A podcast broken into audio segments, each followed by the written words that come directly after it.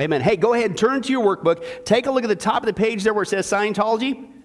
That's all we're going to do. That's right. We're in our study, World Religions, Cults, and the Occult, number twelve. And what's the tagline for this study? They really are. They're not science. They're not ology or tology, whatever you want to say, guy. They are what? Science fiction occult. Okay, and we're going to see some of his science fiction works, uh, Lord willing, tonight. He could tell a good story, but boy, he made a religion out of it, and he mingled it with the occult. But that's what we're doing. We're taking a look at the history. Where's this stuff come from? That was the history part. And we say it started with a guy named L. Ron Hubbard, okay? And early on in his life, when he was a teenager, he got hooked into the occult, specifically Alistair Crowley, hooked in with another guy who founded the J P L Laboratories, Parsons. They're doing the occult rituals. So basically, in a nutshell, there is absolute proof that Scientology has its roots and teachings straight out of the occult. Then he wrote the book, the big milestone book, Dianetics, right, was the big thing. Basically their version, if you will, Scientology's Bible, if you will.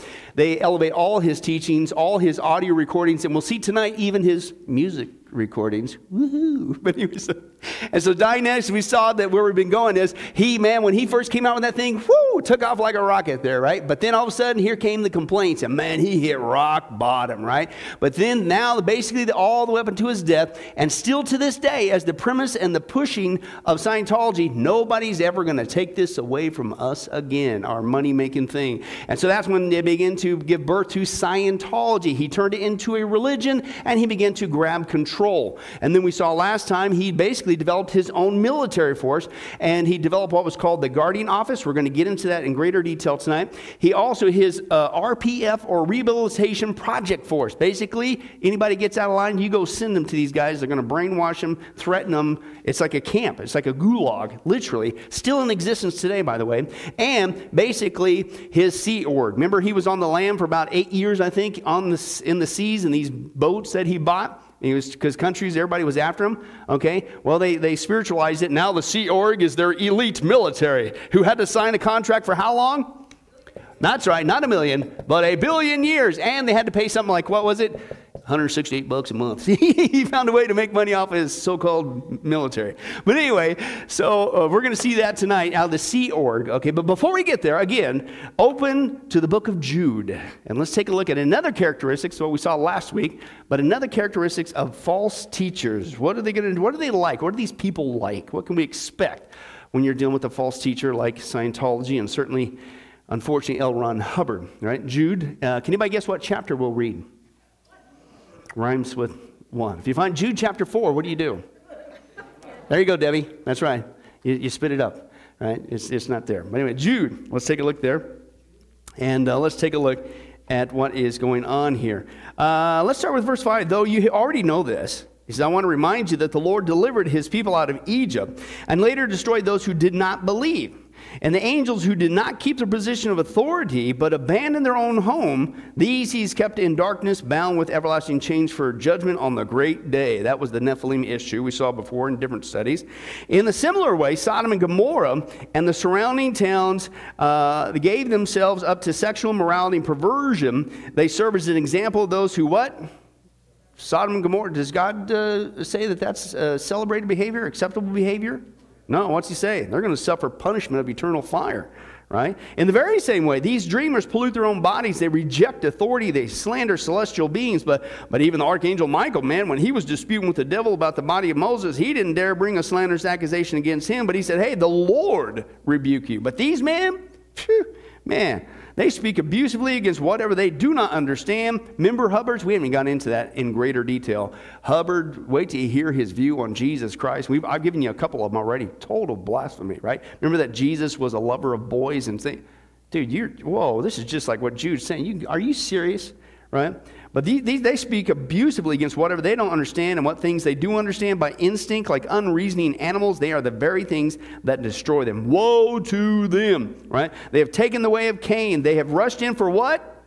Profit. So what's the motivating factor, again, of false teachers? Cash, right? Exactly what we're going to see again tonight. Into Balaam's heir, they've destroyed, uh, been destroyed in Korah's rebellion. These men are blemishes at your love feast, eating with you without the slightest qualm. Shepherds who feed only themselves, or clouds without rain, blown along by the wind, autumn trees without fruit, uprooted, twice dead. Their wild waves of the sea, foaming up their shame, wandering stars for whom the blackest darkness has been reserved for how long? forever. Some of you guys would say it's not a good ending for uh, false teachers. Slightly. Okay, and we're going to see that if we get that far with L. Ron Hubbard. It certainly didn't end the way Scientology wants to say it ends. They spiritualize it. That's not the case, okay? But now let's continue to pick off. We left off with the Sea Org, right? So basically he's been on the Sea Org. He's basically been on the lam, on the ocean with the Sea Org for about eight years, if I recall uh, correctly. But he finally hits land, right? And that's where he goes into Florida, right? But in Florida there, he hits land. They still have a big, giant headquarters there. Right, also in L A and other places, but Florida still has a really big one there. But then from there, he didn't stop there. He's still on the lam. So he basically goes on the lam, avoiding people on the ocean. Now he's on the lam, on the land. Say that five times real fast. But uh, uh, and that's where we saw last time, right? He, so he's in Florida, but he goes from Florida. He immediately goes to Washington, D C Six months later, he goes to Culver City, California.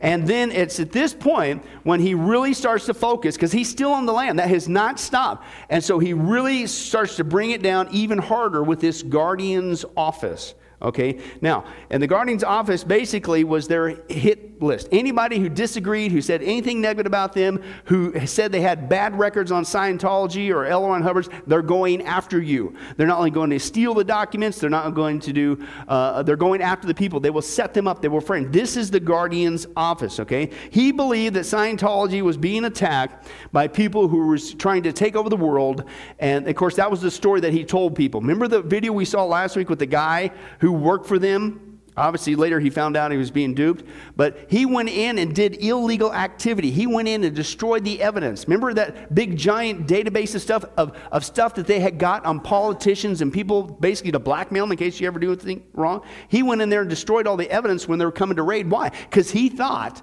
that Scientologists existed to save the planet and that there was a conspiracy to keep these people from bringing this information to the world.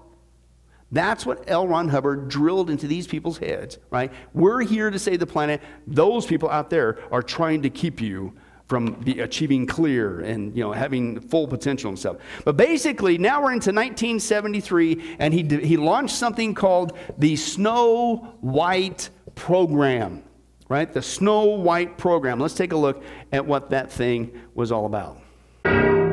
What was Operation Snow White?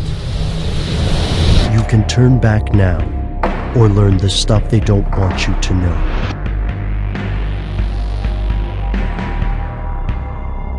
Here are the facts. No government is entirely secure. Regardless of how closely secrets are kept, outside forces will inevitably attempt to influence any state. The United States is no different. Usually the spies are coming from foreign powers, but what if one of the largest infiltrations in U S history didn't come from another government at all, but a church? Is it possible that Scientologists really compromised the United States? Here's where it gets crazy. Yes, at least according to U S courts. In nineteen seventy-seven, a man named Michael Meisner contacted the F B I claiming he'd escaped from captivity and had evidence of criminal actions by Scientologists. This led to the nineteen seventy-eight case of the U S versus Mary Sue Hubbard et al., where D C's district court found eleven people guilty of a conspiracy to steal, purloin, and convert to their own use records from the U S government. These weren't deep-covered K G B agents either. Instead, these were members of a Church of Scientology group called the Guardian's Office. According to the church's critics, these conspirators were carrying out Operation Snow White, a directive meant to combat negative views of Scientology. In Fair Game, Secrecy, Security, and the Church of Scientology in Cold War America, author Hugh B. Urban claims that the operation illegally stole documents from the I R S, the D E A, and more in an attempt to cover up criminal activity, and also infiltrated other governments around the world. The sweeping nature of this conspiracy, also including the Coast Guard, the American Medical Association, and more, stunned the feds and spurred further investigation. Today, the church maintains that its critics are mischaracterizing the story, that while church founder L. Ron Hubbard did write about a Snow White program, it was meant only to legally address falsities about Scientology. The church notes that while some members of the Guardian's Office committed crimes, they were not acting under orders of Scientology, and the Guardian's Office has since been disbanded. Operation Snow White, they say, never really existed. That is a huge lie. As we're going to see, it is common knowledge that there was Operation Snow White, common knowledge that L. Ron Hubbard was behind the thing, and this is the tip of the iceberg of the programs. But basically, everybody's worried about Russian collusion, all that baloney, right? What about this? These guys actually infiltrated our own government, a multitude of departments, went in there, stole, blackmailed, did all kinds of stuff. And what blows me away, and still in nineteen ninety-three, they get their I R S tax status. What? Hey, oh, and by the way, one of the people that they invaded, I'll get to in a second, was the I R S. So my theory is, you must have got something on somebody. Because, and I'm, I'm, wait till we get into it. But this is a lie. They want to say, oh, no, it never existed, and, and that wasn't true. That, that's a lie. Okay, and they want to say, well, the Guardian's office, it doesn't even, doesn't even exist. Well, that's true. You know why? Because they changed the name. It's now called the Office of Special Affairs, right? In other words, the O S A is what they call it, and it's still in existence today. All they did was change the name. Right? It's absolutely crazy. The O S A, quote, is responsible for directing legal affairs, public relations, and pursuing investigations against, guess who? Scientology. It's the exact same thing. All they did was change the name, right? Some observers outside Scientology have characterized this department as an intelligence agency, comparing it to the C I A or K G B. But this is what? What are we talking about here? Scientology, yeah, and it's supposed to be a church, using our term. And it is, and I quote, you say it doesn't exist, and I quote, O S A is the successor to the now-defunct Guardian's office, which was responsible for Operation Snow White. Oh, and by the way, both of them are in, uh, indicated in Scientology's organizational chart. But yet, this one didn't ever exist. It's, it's crazy, okay? But let me give you an idea. What was this program? Because again, they have multitude of programs. I can't get into them all. There's way too many, okay? But what was this Snow White program? Did Scientology literally, because L. Ron Hubbard was never going to let somebody take this away. And he developed this military force in this Guardian office, which became the O S A, basically his own version of, I don't even say C I A, that's K G B, man, okay? But did he really infiltrate our government? Yeah. Okay, and wait to hear how many agents he had in our government. It's crazy. And if you don't think it's still going on today, I got some swamp land at the service. I'm going to sell you. Okay, listen to this. The Snow White program was directed by the G O or Guardian's office, right?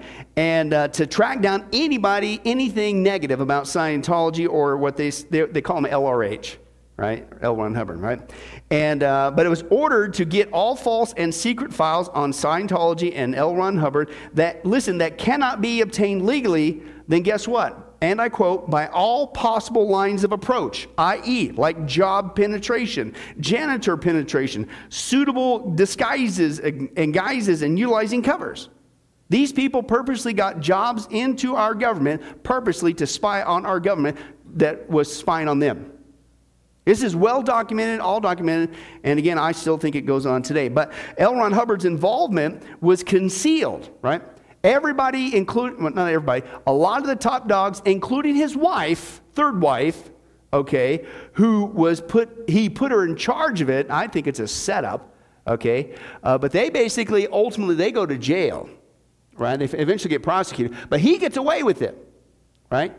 And uh, because the whole thing was set up on code names. And I'm going to read, Lord willing, a whole bunch of them to you, okay, and give you some examples. But that's basically how he got out of it. He, the whole time, just like he's getting reports about how much cash we're making, how, what, how, all the statistics, all that stuff, he is guarding and he is guiding the Guardian's office. He is the one launching these programs, but he got away with it. Because, and, the, and his people, including his wife, took the hit for him, right? But let's take a look, okay? Uh, members of the, the Guardian's office infiltrated and burglarized. They didn't just get in there and sneak stuff. They stole stuff from the U S If you and I stole something from the U S government, what's going to happen? Right? And then let's say later we decide to apply for I R S tax-exempt status. Do you think they're going to pass it? How did these guys get it? Oh, and I'm just getting started. Wait to hear what they did, right? But they, they stole, they burglarized, including, listen, the U S Department of Justice, and again, even the I R S itself, right?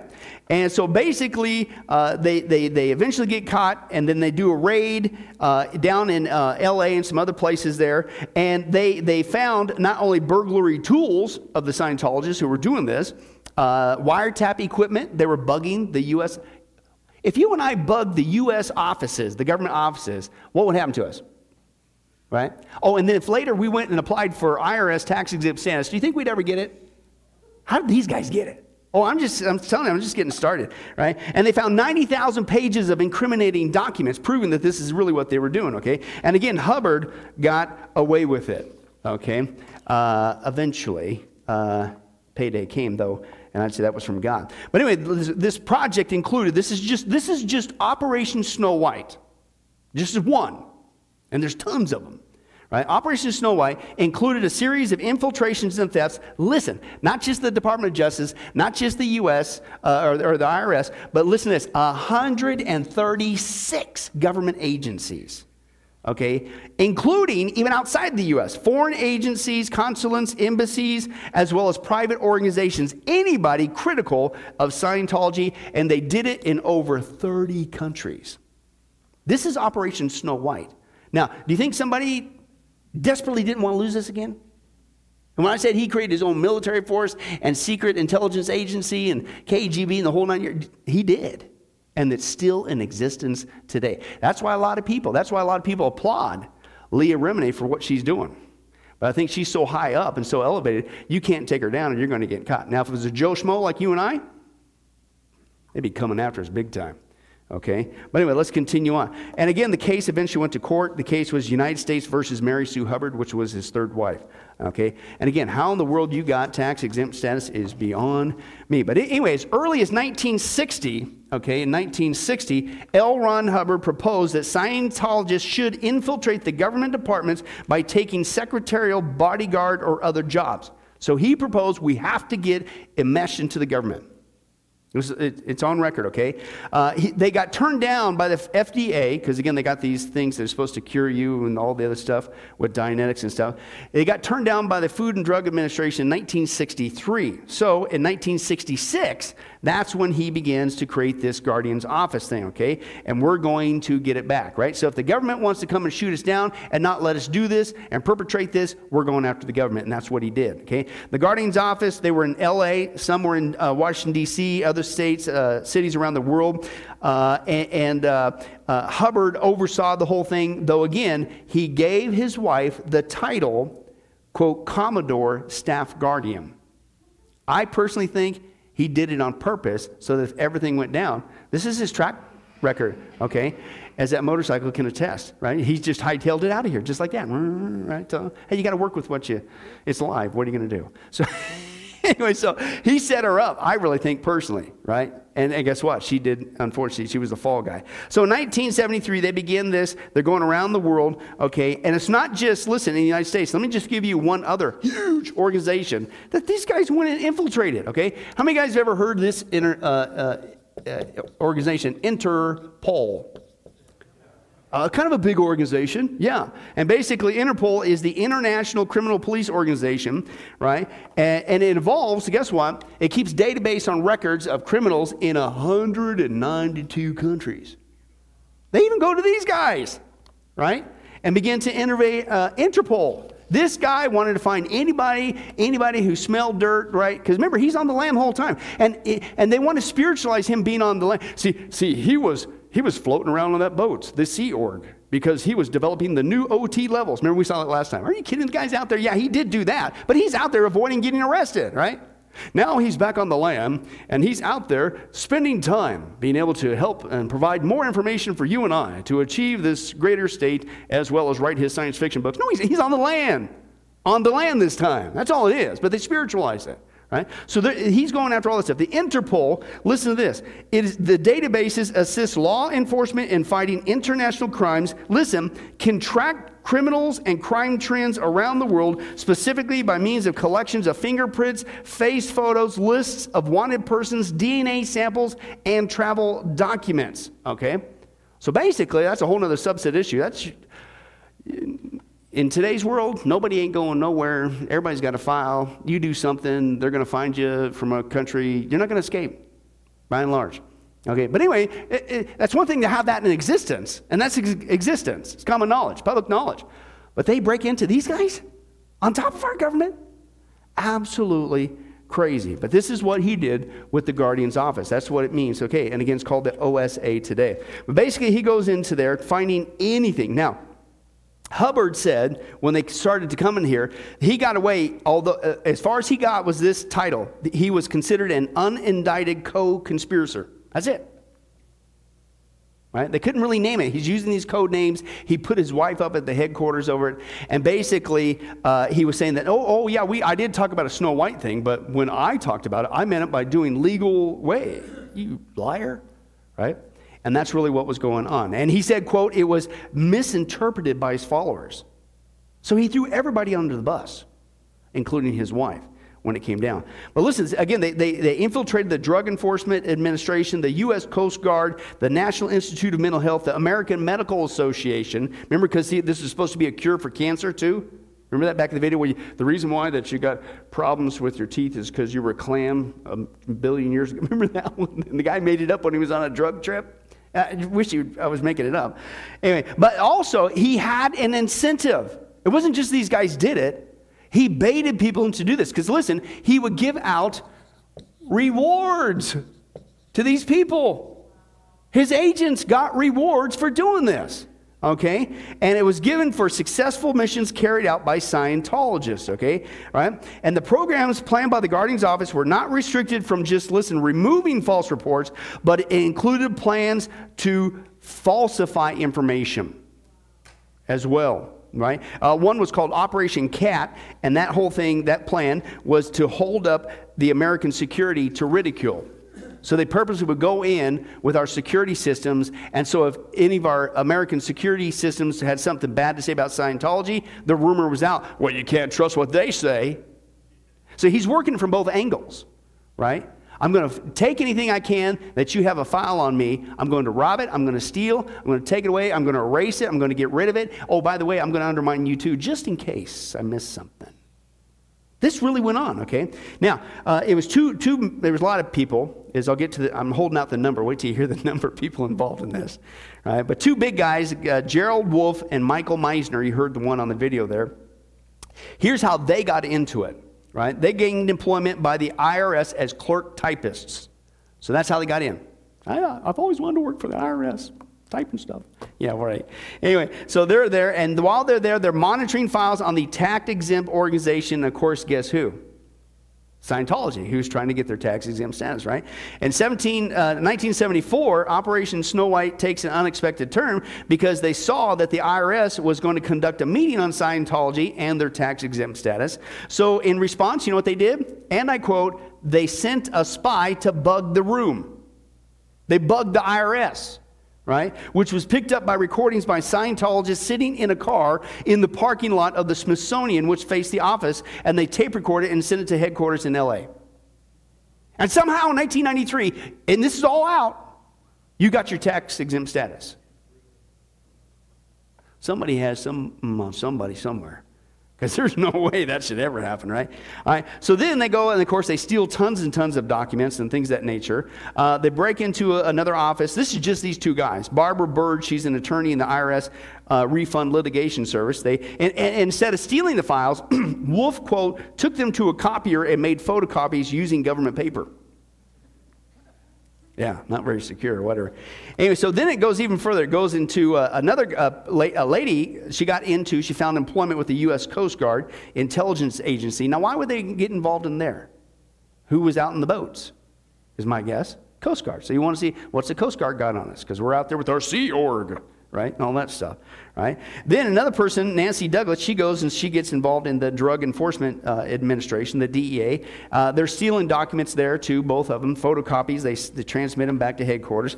And, uh, and then uh, attention gets back to Mary Sue Hubbard, who was given the title of basically heading this up, although it was really L. Ron Hubbard. And uh, she gave an instruction, because now it's coming up. They're going to talk to us about our tax-exempt status, uh, status to, quote, use any method at our disposal to win the battle and gain our nonprofit tax status, right? So she got caught with the, those kind of things. And again, they, they had all kinds of different ways that they would go in there. They broke into the United States courthouse. They stole keys to the office of the assistant to the United States attorney. They took the keys, had them duplicated, returned them unnoticed. They stole more documents, documents and forwarded those to L A as well. Oh, and I'm just getting started still. And yet you got tax-exempt status in nineteen ninety-three. If you, it's... It's absolutely mind-blowing, right? What these guys are doing. And they're, oh, by the way, they still do this stuff today. They just don't call it Guardian's office. Okay, it's still the same thing, right? Now, let's get to the trial. So basically, finally, the F B I catches up to them, right? And uh, made some slip-ups there. And uh, so then they, they made the, the F B I raids uh, Scientology locations in L A, Hollywood, and Washington, D C The L A raid, listen, involved one hundred fifty-six F B I agents, quote, the most that had ever been used in a single raid, right? It lasted twenty-one hours. They filled a sixteen ton truck with documents and other items. Okay, and the raids not only turned up documents on their illegal activities against the United States government, but illegal activities against perceived enemies of Scientology. One that I will get to in a little bit, uh, and show you how they went after people uh, as well, not just governments, including our own, but uh, they had an operation called Operation Freakout. I'll get to that in just a little bit. But in nineteen seventy-eight, so they make this raid. nineteen seventy-eight, members of Scientology, of course, were indicted on multiple charges. Over the course of the investigation, Scientology, uh, on top of you got caught red-handed. They've got a sixteen ton truck full of evidence, right? Not a Tonka truck, a sixteen ton truck full of evidence, right? We got you red-handed, man, multiple stuff, right? They still, during the court case, listen to how persistent they are. They attempted to have a judge removed. They subpoenaed, this is Scientology, they subpoenaed almost one hundred fifty federal agents in what appeared to be a, quote, large stalling scheme. And they also offered several shifting explanations for their account, right? So even then, while they're being prosecuted, they're still trying to undermine the whole thing, et cetera. So eventually, they go to a plea deal. Uh, five Scientologists were sent to four years in jail. Mary uh, Sue Hubbard, the wife of L. Ron Hubbard, was sent to five years. And then two remaining uh, Scientologists got six years. Okay, but let me go back to show you, that's just the government, right? Let me show you how they went after, and dare I say, I really believe they still do this today. And this is common public knowledge, okay? This is that operation when I called to you. This, and this is their name. Remember, he used code names, right? And this one was called Operation Freakout. And why it was called Freakout, I don't know why, but they were freaking out over a lady named Paulette Cooper. Paulette Cooper wrote a book against Scientology, okay? And uh, in nineteen seventy-one, it was called The Scandal of Scientology, right? And the F B I, right, when they go and invade and got all the sixteen ton truck of evidence and stuff, right, they discovered the plot against this lady, right, called Operation Freakout, okay, and it was by the Guardian's office. Now, listen to what they did. Listen to the tactics that these people used. Not only you went and invaded Interpol, other countries around the world, I haven't even got to all of them, the United States government, but listen to what you would do to the individual. Listen how deceptive, how dishonest these people are, right? How conniving. They, they, they, Operation Freakout, just because she wrote a book against them, that they, they had to do whatever they had to do so that she could be, quote, handled. And they ordered subordinates, Scientologists, to, quote, attack her in as many ways as possible and to undertake wide-scale exposure of her sex life. That was called Operation Daniel. Uh, she countersues and all that stuff, but they begin to step up pressure even way, uh, even more. They they harassed her. Listen, they they put they painted her name and phone number on street walls so that she would receive obscene phone calls. That's like in high school or something. You know? It's crazy stuff, right? Uh, they subscribed her to a pornographic mailing list. She also received anonymous death threats, and her neighbors received letters claiming that she had venereal disease. I mean, they're doing any, they're throwing anything at this lady just because she wrote a book against him. And what, what did Hubbard say? With litigation, keep doing it, and eventually what? People just, they, they can't handle it. They back off. Well, even with these tactics, this isn't litigation. This is harassment, right? It's the same thing, just to get them to back off, Same tactics, right? The church landed uh, another uh, attack. Now listen to this. They called this one Operation Dynamite. Still dealing with the same lady. She had several operations against her. And listen to what they did. They had a woman acted like she was soliciting funds for United Farm Workers at, at uh, Cooper's apartment. Well, when she's in Cooper's apartment, she steals some of Cooper's stationery, personal stationery, right? So then a few days later, the New York Scientology place uh, all, of a, all of a sudden uh, got two anonymous bomb threats. And guess what they were written on? On her Uh, a paper on her that. So they actually, initially, they, they go after Cooper, the courts, right? And she was indicted for making bomb threats and arraigned for a federal grand jury, right? Because it was written on her stationery and had her fingerprints on it. The whole thing's a setup, right? The charges were eventually dropped in nineteen seventy-five, but then they, they, they just won't quit. And they, they sued her again. And, and, oh, and this, this is trying to find anything. They sued her in the United Kingdom. Uh, they sued her again in the United States. They sued her even in Australia, just trying to find a court, somebody that would take our side, just because this lady wrote a book against them. And this is just one example, right?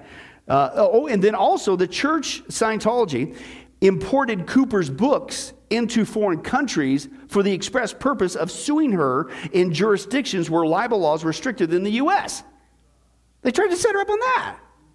And it's still, it's still crazy. And then, listen, that still wasn't enough. Then they had another operation to, quote, get P C, her name was Paulette Cooper, get P C incarcerated in a mental institution or jail, or at least hit her so hard that she drops her attacks. That's a direct quote. And what they did is, guess what? Her descent was Jewish. It was a Jewish lady, right? So they went after her Jewish heritage. And listen to these three plans. This is another operation thing, operation. And it said, first, they were going to have a woman imitate Paulette Cooper's voice and make telephone threats to Arab consulates in New York City. Two, they were going to, uh, a, threat, a threatening letter was going to be mailed to the Arab consulate in such of a fashion that would appear to have been done by Paulette Cooper. Again, Arab consulate, she's a Jewish person, right? All right. Three, a Scientologist volunteer was to impersonate Paulette Cooper at a laundromat and threaten the current president at that time, Gerald Ford, and then Secretary of State Henry Kissinger, and then a second Scientologist would therefore, uh, thereafter inform the F B I of the threat. Total setup, okay? Man, you thought ISIS was bad? Everybody's worried about Russian collusion. What about Scientology? This is crazy, and it still goes on today. Yeah, we'll get to that in just a second there. But, but I, I wonder, when we get to there in a second, I wonder, and then that's why you got to applaud not only people like Paulette Cooper, because how many would have cracked by now, right? But uh, Leah, again, back to Leah Remini. I, I don't know where she's at. I, I, don't, I don't know that she's a Christian. I hope, I hope she's come to Christ now. If not, pray for her, please. But, but it takes a lot of bravery, right? Because these people, I guarantee you, they're doing the same thing to her. But anyway, then the fourth plan called for Scientology's agents to gather information on Cooper, okay, uh, e even more in case the other first three didn't work. Then they were going to warn an Arab consulate by telephone that Paulette Cooper had been talking about bombing it, okay, and, and, and then they were going to obtain Paulette Cooper's fingerprints, again, on a blank piece of paper and write a threatening letter to Kissinger and then mail it off to that. Just all this going on, imagine the pressure, right? Then it got even to this. It came out, a secret meeting was held by the Guardian's office and that they uh, were discussing the assassination of Cooper. So in case all this doesn't get her to back off, we will kill her. Absolutely crazy. Now, to get to that point, Cooper discontinued her legal actions against Scientology in nineteen eighty-five after receiving an out-of-court settlement. So I don't know. They finally hit the big number or whatever, or who knows, or did a combination of both. I've had it. I mean, this is year after year after year after year after year, all because you wrote a book against them. Now, I don't have time to go into all these, but I'm just going to give you a small list of different ways that they went after people. Remember, it's all code names. This is how Hubbard was able to get in the background. But these are just some of the operations. Operation Big Mouth, Bulldozer Leak, Operation Bunny Bus, Operation Cat, we talked about that. Chaos Leak, China Shop, Cutthroat, Daniel, Dynamite, Devil's Wop, Fickle, Freakout, Funny Bone, Hydra, yeah, Operation Hydra. Uh, information, Italian Fog, Juicy Clanger, Keeler, uh, Kettle, Oscar, Orange Juice, Pears, Paste Up, Random Harvest, Rook, Search and Destroy, Shake and Bake, Shell Game, Smoke, Snapper, Sore Throat, Strike, Operation Yellow. Then they also had not just operation, they had programs. In case you were wondering. Uh, programs like uh, program Billy's Baby. Where'd my son go? Oh, there he is. He, whew, he's safe. I am teaching on Scientology. But anyway, so you know, programs. Humanist Humiliation, uh, Beetle Cleanup, Horn, Normandy, Owl, Quaker, Snow White, that's the bulk of what we're talking about, uh, Taco Less, uh, Troy, and Project Witch. I'll give you a little tease on that one on one. But let me just share with you on all these projects, because there's, you, I, you can't even believe the tactics. I give you a little tease of Paulette Cooper. I gave you a little bit of the audacity of them going into the U S government and even the Interpol, amongst other countries. But you can't even believe what they did going after individuals. You, you got to tease it with Paulette. But listen, listen to all the different angles. Anybody, and I mean anybody, who went against them, here comes another operation. And each one had its own code word. Uh, they went after the assistant to U S attorney. Uh, they spread rumor, again, to undermine the security of our own government, so you can't trust it. They went after individual uh, reporters. Uh, they they uh, went after and to attack the U S Department of Justice, the Drug uh, Enforcement uh, Administration. They one was called Operation China Shop. That was to take over a newspaper. Okay, uh, in there. Uh, uh, Operation Cutthroat was against the Better Business Bureau. Right, uh, to do that. Individual uh, authors, uh, against senator, senators they went after. That was Devil's Wop. Operation Fickle was uh, going after the editor and the president of another newspaper. Listen to, listen to this. Now, I was joking about ISIS. You know, Muslims, one of the big thing is, you know, don't you, you, you know, apparently, don't you, you can't say nothing against Islam, and whatever you do, don't you dare make a cartoon that makes light of Muhammad. Right, we've heard about all that, right? And they, people go, oh. Listen to what Scientology did. This is their Operation Funny Bone. It went after a cartoonist. Get it, Funny Bone? Right? Against a syndicated newspaper cartoonist, a guy named Jim Barry, who penned a cartoon that poked uh, fun at Scientology, and he got their wrath. Operation Hydra was to rid libraries across the United States of books and other literature that showed Scientology in a bad light. What? Uh, Operation Italian Fog, that was to smear uh, a mayor. Uh, another one, listen, this is called Operation Juicy Clanger. Listen to this. Nobody was immune. They targeted tax records of prominent politicians, celebrities like, quote, Frank Sinatra, Doris Day, as well as, listen to this, as attempting to steal John Wayne's tax records. That ain't funny, Pilgrim. That's some audacity, man. You're messing with Dwayne. Right? I'll tell you what. And again, they're going after the I R S. Again, they, they went after the American Medical Association. They went after uh, individual attorneys. They went after state representatives, I R S, the I R S officials. They went against mental health institutions. Uh, of course, ex-Scientologists. Anybody want to speak out? The director of the World Health Organization they went after, uh, the American Cancer Society, the Deputy Attorney General, the California Attorney's Office. Listen, I'll just give you this one. This guy, listen, he, listen to how they tried to set him up. Right? This is the California Attorney General Office. Talk about, it's ridiculous. Anyway, so they recruited a, quote, woman that is, was obviously pregnant and was a good actress. She walks into the Attorney General's office in Sacramento and says in so many words, I told Larry I wouldn't do this, but he gave me no choice. Right? I don't care about his career anymore. I mean, look at me. And she's pregnant, right? Right? Uh, I'll go to the press even if it ruins my family's uh, reputation. I won't have an abortion. And then she leaves. And nobody's going to help me anyway, right? Then they recruited a male who's acting like her dad over the phone and saying he's the father of this pregnant girl that came in and made the big scene. Quote, my daughter came into your office yesterday, the pregnant girl. I don't know what you people said about her, but she's terrified. Now she's talking of suicide. And the guy's name is Larry Tapper, so they're going directly after this guy. It's all set up. And he says, you can only protect him so long. You're going to have another Watergate, right? Then they recruit another female. And this female was to go there in the area of uh, uh, Sacramento and find out what the nuns' habits were wearing at that time.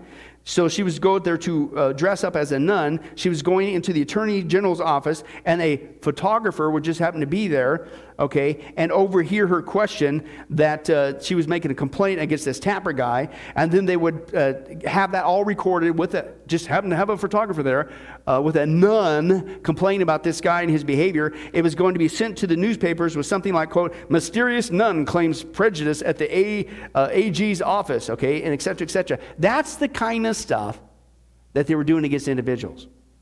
And I, I'm telling you, I am blown through this. There's, you, you won't do your own research. I, and, and, for, and, and we're supposed to trust you?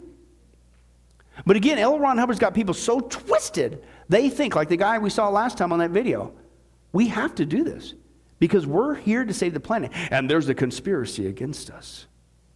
And we got to do whatever it is, even if it appears illegal. It is illegal. To break through, to keep Scientology moving forward. Can you believe that? Okay. Uh, and again, I don't have type uh, Operation Sore Throat. That was the American Medical Association. Get it? Ha ha ha. Okay. I guess there was that. Operation Yellow was to discredit any critic, making them look to be like, quote, fascists or bigots, uh, things of that nature, go against individual people, individual families, and things of that nature. Uh, they also had a program. This was order number two eighty-three that was ordered to infiltrate the United Nations. There's no place these guys would not go. Okay, and again, he went into uh, the U K, into Interpol. He even went into the Royal Navy, over in Br- British there, even in Scotland Yard. They're going to find any file on anybody that says anything, I'm not making this up, against him. And again, he gets away with it. He used code names. He had people of the setup. Whole time he was in charge, but they couldn't pin it on the guy. Right? Now, so basically, this is why he's really on the lam. On the boats, but he's really on the lam, even when he makes it to land, wherever I wrote that, I can't even find it anymore. Uh, but he's on the, uh, the lam, on the land, right? So he's bounced around the Washington, D C, California, whatever. So during this time, this is when he's finding, he's on the lam, and they want to spiritualize. Oh, he's, he's, he's just trying to get some privacy so he can write more books and encourage us more in Scientology and unlock these new levels. No, he's not. He's on the lam. But what he did do, though, and this is where he finally, because he's traveling around in this trailer, man, escaping. He writes a couple books that became very popular. I'll get to that in a second. But basically, uh, he's on the lam. He's going around uh, with all this stuff in, in the eighties. He, he takes off with a couple people called messengers. Basically, he, he had the people around him they called messengers that he trusted and stuff. Two of them that he's going, he's cruising around the Pacific uh, Northwest in this recreational vehicle. Uh, they're bouncing around from apartments to different places, Newport Beach to L A. Uh, but he did use this to write uh, two uh, major works of science fiction, okay? Now, the first one is called Battlefield Earth, if you ever heard of that, okay? Uh, the one on the left there is the original cover. I think it came out in nineteen eighty-two. I actually read that twice. Uh, but it's sad to say, it's actually a pretty good book if you're into science fiction. Of course, that was before I got saved. We were, uh, my dad and I and brother were involved in a science fiction book club. Actually, a pretty good book. That's more the modern uh, uh, uh, uh, cover that they have today. Uh, but he also wrote a huge volume of science fiction books. That's just the first one on the left. It's uh, Mission Earth. It's ten volumes, and these are big books. Battlefield Earth was like it was just over a thousand pages, paperback, huge books. This guy could write. I'll give it to him. He can make up a story. I'll give it to him. Again, wait till you hear his story about how we got here. That's a science fiction story. Okay? But he made up a religion combined with the occult. So he did have that skill set, okay, with that as well. Now, what's interesting is that, you know, it's a bestseller. It's going to be a movie. Well, uh, eventually it did become a movie. I'll get to that in a second. But basically, this Battlefield Earth, uh, the premise was there's these bad aliens that came, took over planet Earth, and they were called the Cyclos. Bad people. And humanity was hunted down to hardly anybody was left. There was only a faithful few, few in the dots here. And well, this bad cyclo guy took uh, this Johnny guy, one of the humans left, and he, he basically, and I quote, he submits him to a learning machine. And his I Q gets really big. What's that sound like? Pop cans, pop cans, right? So there, there, I don't have time to get into it, but even people with the movie and with his books, they say there's Scientology kind of stuff woven into it as well. So basically, I don't have time to get into the premise, what happens with Johnny and Terrell and all that stuff and all that stuff. But basically, what I want to get to, it's not just a huge paperback, okay, but uh, it was on the New York Times bestsellers li- uh, list, and it sold one hundred fifty thousand copies, lickety-split, half, one and a half million, and, and, and it went big. But was it because there was such a great interest in it? Well, not long afterward, stories emerged of Scientology's uh, uh, book-buying campaign mounted uh, uh, to ensure that the book would become a bestseller. And here's what they did. Bookstore chains, including Walden Books, cited examples of Scientologists repeatedly going into stores and buying armfuls of the books at a time. Several bookstores reported that shipments of the book arrived with the store's own price tags already fixed to them, even before they were unpacked from the shipping boxes, suggesting that the copies were being recycled. They just went and bought as many as they can, came back and sold them back to the bookstore. Still had the price tag on it. Right? That's all they were, just to generate the numbers. So it looked like it's a runaway bestseller. Right? Again, chicanery. Again, money. Two Scientologist organizations bought a total of thirty thousand copies of Battlefield Earth. thirty thousand, right? At a discount directly from the publisher, just to give them out to other Scientology members. And uh, the member, individual members were told, get them out too. So was it really easy because it's so good? I actually, and I'm not, I'm not promoting this, but back in the day with science fiction, that was a pretty good science fiction story. I'll give them that. But was it a runaway bestseller because it was so awesome? Nah, that's debatable, okay? But then, and I remember even on that picture back in the day, okay, uh, it's, you can see the little, little starburst thing. It said, it's going to become a, a new movie. That was eighty-two, and I remember that going like, wow, this is going to be a cool science fiction movie, man, whenever they make it, whatever. Well, it took quite some time. In fact, uh, it took until about the year two thousand, okay? And it came out with this movie and uh, called Battlefield Earth, okay? Now, let me share with you the trailer. You might have recognized this, okay, but you may not realize this is a Scientology movie, okay? And the one who starred in it was John Travolta, right? Now, originally, as the story goes, he wanted to be the Johnny guy, the good character, the only human left, one of the few humans left, and who took on Terrell and the Cyclos and all this stuff. Well, by the time they finally got around, because that was nineteen eighty-two, now it's two thousand, he's not some young strapping dude no more. So he had to play an alien. He had to play a Cyclo. But this is the trailer of Battlefield Earth. This is based on L. Ron Hubbard's Scientology's book. Most people have no idea. Let's take a look.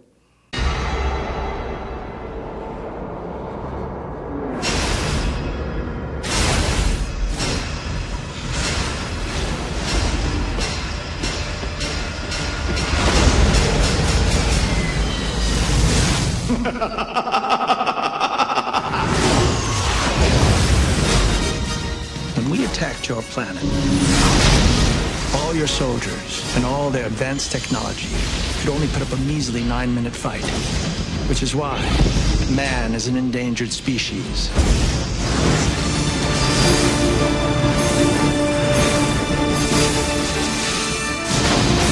There's nothing that will help you.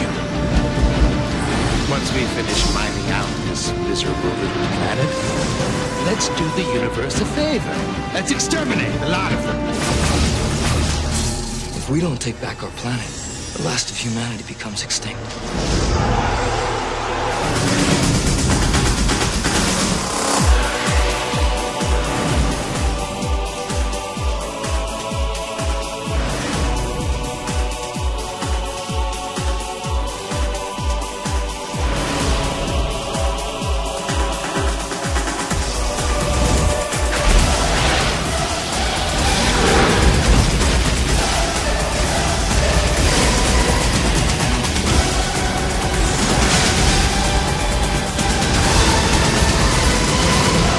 Said that we took this one chance and fought!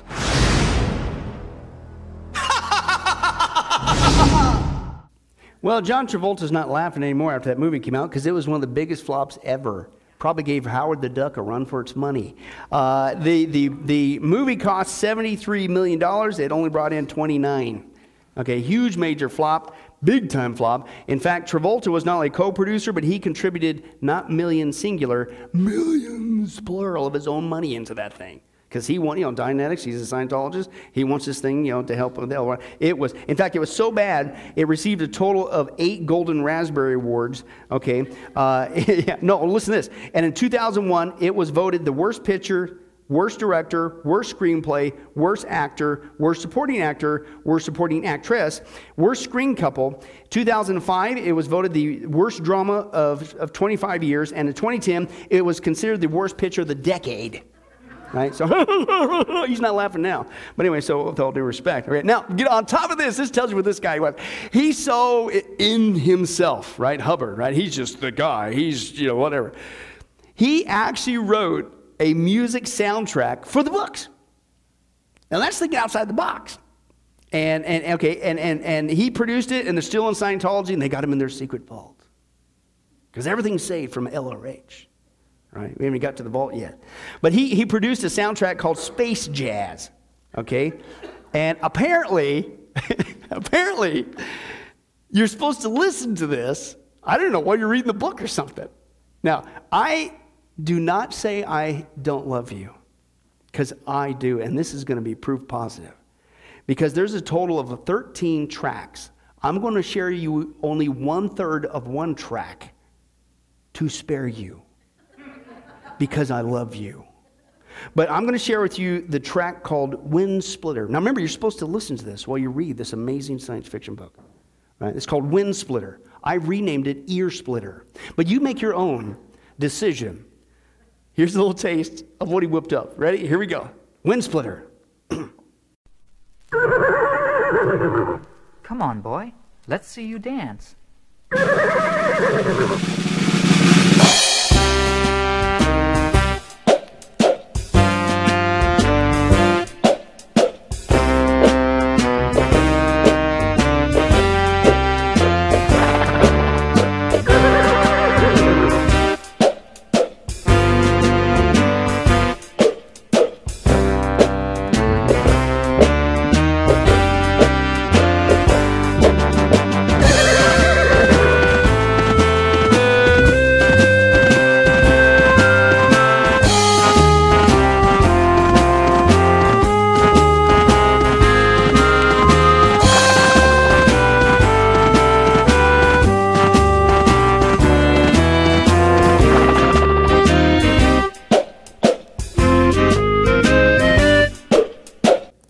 Turn to somebody and say, Pastor Billy loves us because he shut the thing off. Yes, I do.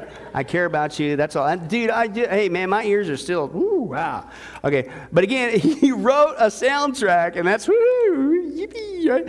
And it was just like the movie. It was so bad. I'm not joking it up. Listen, there's a, an annual, apparently there's a, a, a worst record competition that they hold annually in New Jersey. And do you know what they give out to the first prize recipient? A copy of Space Jazz. I'm not making it up. Oh, it's just absolutely crazy. So basically, so he's on the lam. They're floating around. They're going through all this stuff. He did produce these books and that stuff, right? He's he's he's cruising around. He lands in Creston, California, but he's kind of still on the lam. He's in secrecy and hiding stuff, and he's he's researching and writing. He's he's spending millions of dollars uh, uh, remodeling a ranch house, which was virtually uninhabited, just blown through the cash and all that stuff. In fact, it was uh, Forbes magazine estimated that at least, listen, two hundred million dollars was gathered in Hubbard's name through nineteen eighty-two. And then even as recent as nineteen eighty-five, the I R S notified Scientology that it was considering indicting Hubbard for tax fraud. nineteen eighty-five. After all that other stuff was still going on, and then even as recent as nineteen eighty-five, the I R S says, We're gonna, you're under investigation. But eight years later, all of a sudden, they get their I R S tax status. How in the world is that possible? Now do you see why I think somebody either threatened or had some file or something on somebody or all that and above? You got to be kidding me, all right? Now basically, so he, he, he suffers ill health. Remember in Jude, your, your end's not going to be good. And that's exactly what we see. Hubbard uh, suffered uh, further ill health. Uh, oh, by the way, after his wife was jailed, he never saw her again. Okay, uh, but he suffered uh, health, uh, bad health uh, during all this time. He suffered a stroke in January seventeenth, nineteen eighty-six. He died a week later. His body was cremated. His ashes were scattered. And guess who wrote the eulogy? No, not me. I wasn't there. Uh, good guess. I'll give you a piece of gum later for that right hand. Uh, no, it's Hubbard. He even writes that. All right. But basically, he dies. Now what are you going to do? This is the guy. This is the leader. This is the guru. This is the whole head cheese, right? Well, Scientologists spun his death into that. He became so clear. So he reached so many levels. He didn't die. He achieved such a high state that he just doesn't need his body anymore. I'm not making this up. This is from the new guy that took over. This is the video. This is the actual announcement of Hubbard's death to the Scientology. Let's take a look at how they spun it. Watch this. Thank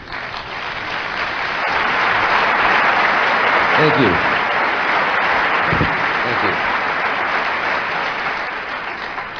Thank you. Hello. My name is David Miscavige, and I'm very happy that you could all make it to this important briefing this evening. Okay, how about now? In nineteen eighty, L R H moved off the lines so that he could continue his writings and researches without any distractions. For many years, Ron had said that if he were given the time, and if others wore their hats and did their jobs, running and expanding the church, he would be able to concentrate on and complete all of his researches into the upper O T levels so that the bridge would be laid out in full for us all. Over the past six years, L R H has indeed been intensively researching the upper bands of O T.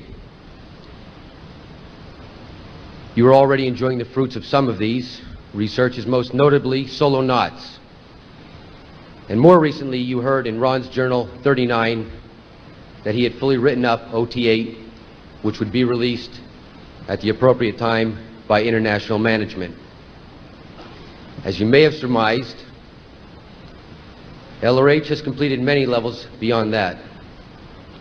Approximately two weeks ago, he completed all of his researches he had set out to do.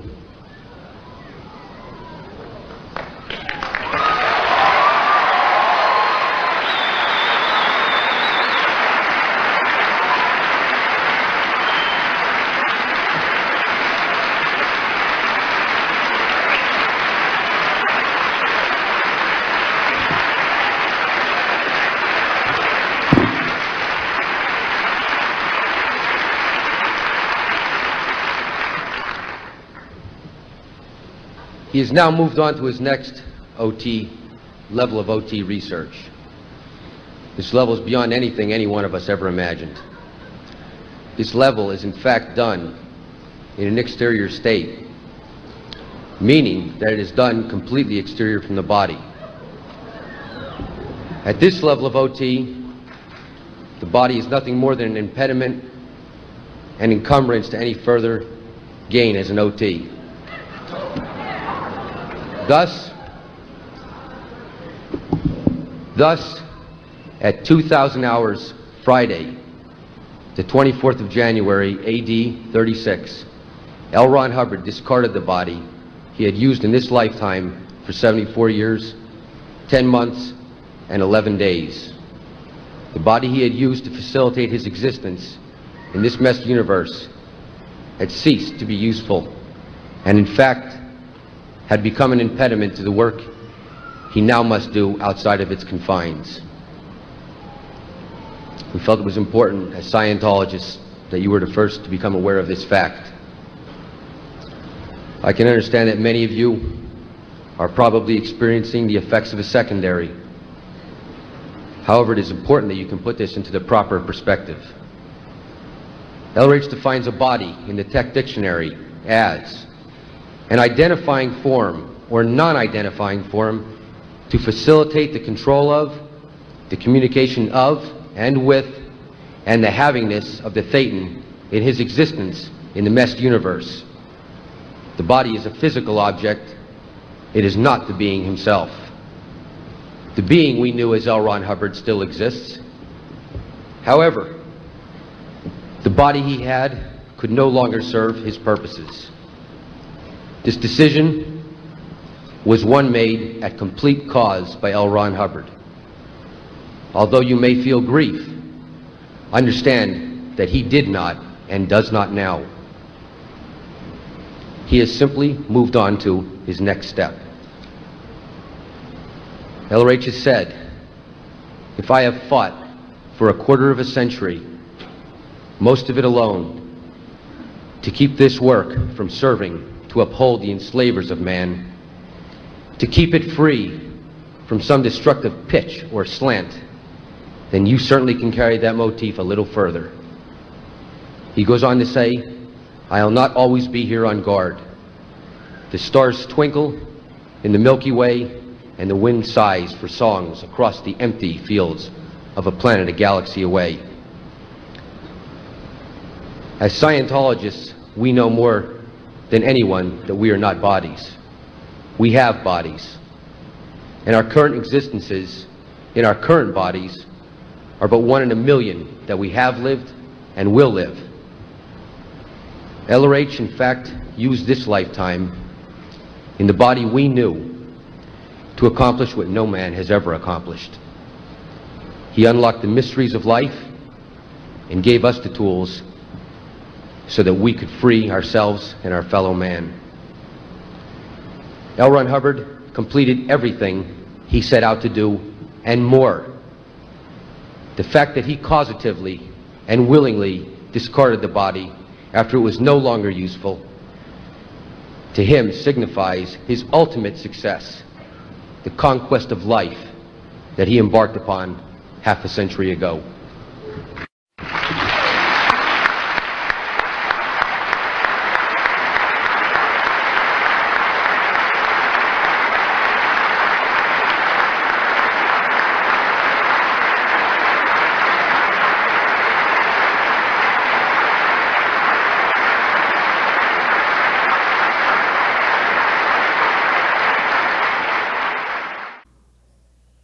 Talk about a spin job. Wow. He became so spiritual, so enlightened, he didn't need his body anymore. And he's continuing his existence in a new O T. Yeah, the O T called hell. With all due respect. Unless he cried out to Jesus Christ, taking his last breath or somewhere there at the end, I don't know. But he went to hell. Right? But that's how. In fact, it didn't end at all like that. They made it sound like he was just, oh, he just, uh, not at all. He basically ended like Howard Hughes. Drug addict, long fingernail, you all that. Here's what really happened with L. Ron Hubbard's death. Let's take a look. He was disappearing down, down, down into this little strange world of his that he had created. And the, the irony of this is this is a man that was promulgating and telling the world that with my technology and ideas you can get bigger and bigger and bigger, and yet he was shrinking down until finally he was hiding. You know, it was like he was. He tried to be bigger than life, but he just wasn't. He tried to be flustery and big and powerful, but if you look, just stepped and observed, you could see that he had fear about everything. And finally the fear came down to dust particles. Little teeny dust particles. He had phobias about dust. He had phobias about uh, smells. He had phobias about sounds. So he would hear sounds that weren't there. He would scream at the sound technician. And uh, he would see things that weren't there. And he would scream at the people who were fr framing the shot. And he would smell smells that weren't there. And he'd have people rinse his clothing some thirteen or fifteen or however many times. Secrecy has veiled his final years. But one man, Robert Vaughan Young, who was then a Scientology public relations officer, was later given a description of Hubbard by one of his guardians. This, and evidence from Hubbard's autopsy report, paint a sad picture. He had grown a beard, he had grown his long hair. The nails were long, very much in, a, in the same problem as uh, they found out with Howard Hughes, unkempt nails. Um, uh, neighbors, uh, there was a neighbor that walked in on him one day, and he had become very frightened and suddenly scurried out of the barn. He was frightened to meet people. He was, he was terrified of meeting any new people. On January the twenty-fourth, nineteen eighty-six, Ron Hubbard died. The Church of Scientology said he'd simply quit his body to continue his work elsewhere. Him dying suddenly made him very mortal, and the last thing we could have is to have Hubbard be mortal. So a story had to be designed, and the story is that he went off to research the next level. And what's amazing is how the Scientologists bought this with, without any questioning. They, they bought it. They bought it. And what was it, Ron? hook, line, and sinker, and reeled them right in, and they're still promoting it today. The guy died not in very good conditions. My guess is with hearing sounds, smells, fear, dude, you're, you're going insane. You're probably, you remember what's his background? Involved with demons, the occult, and stuff of that nature. They were taking him down, right? Dragging him straight into hell, so to speak. Would that be my theory? But basically when he goes, and this is what we're going to get into, Lord willing, next time, the Sea Org, his military, does a coup, kicks the, his wife out, and uh, takes over. And guess who takes over as the new young buck? The guy you saw make the death announcement, Mister McCavage. And he's still ruling and reigning today. We'll get into that one, Lord willing, next time. Well, hi, this is Billy Crone of Get a Life Ministries, and I hope you enjoyed today's study. But in closing, let me ask you one final question. Are you sure that if you were to die today that you go to heaven and not hell? Now, before you answer that, let me uh, share with you a couple things that the Bible says. The Bible says that God is holy and that we are not. And the wages of our sin or unholiness is death. We don't deserve to go to heaven when we die. We deserve to go down. We deserve to go to hell. Now, to make matters worse, we don't even want to admit this problem that we have, that we're separated from God not only now, but we're going to be separated from Him for all eternity in a place called hell. We, we, we don't even want to admit that. So, once again, out of love, God gives us what's called the Ten Commandments. The Ten Commandments were God's X-ray, if you will, divine X-ray to, to get us to admit the problem that we have inside that's separating us from Him. Let, let, let's take a look at a few of those, of God's divine X-ray. For instance, if you think that you're worthy on your own, you don't need a Savior, uh, you're going to get to heaven all by yourself, then let's take a look at God's test there. Uh, the, the Ten Commandments. The ninth one says, you shall not bear false witness. That means lying. Uh, how many of you have ever told a lie before? Raise your hand. Okay? Uh, if you didn't raise your hand, you just told one. But folks, we've all done that. That makes us a liar. The Ten Commandments, God's X-ray, showing us that we have sin that's separating us from Him. We're not holy and perfect like Him. The fifth commandment says this, you shall not steal. Don't ever once take anything without permission. How many of you have ever done that? Well, if we're not going to tell another lie, we, we should all admit that as well. Well, that makes us a thief now. The Bible says that God is so holy, uh, even His name is holy. And that's why the Ten Commandments says you shall not use the Lord's name in vain. And if we're honest again, folks, hey, a lot of us, how many of us have used the blessed name of Jesus Christ? The only name, the Bible says, under heaven, that men might be saved. We've now turned it into a common cuss word, if you can believe that. The Bible says that's the sin of blasphemy. The Bible also says, hey, show, you want to show God you're so perfect, you have no sin, then don't ever once commit adultery. And you might say, well, I, I've never done that. Really? Jesus lays the standard before us. God looks at the heart. Man looks on the outside. Jesus said, if you ever looked with lust in your eye at another person, you've committed adultery in your heart. That's His holy standard. One more, the Bible says, okay, you think you're so good, uh, then don't ever once commit murder. You shall not murder. And you might say, well, hey, I, at least I haven't done that one. Really? The Bible again says that the sin of hatred, wishing someone was uh, dead, is akin to the sin of murder. It's just, if you will, you pull the trigger in your heart. So, so, so how are you doing? That's just five out of ten of God's divine X-ray, by the way, uh, showing us the problem. How are you doing? Not if, but when your time comes, we're all going to stand before God. You will be forced to admit what He already knows.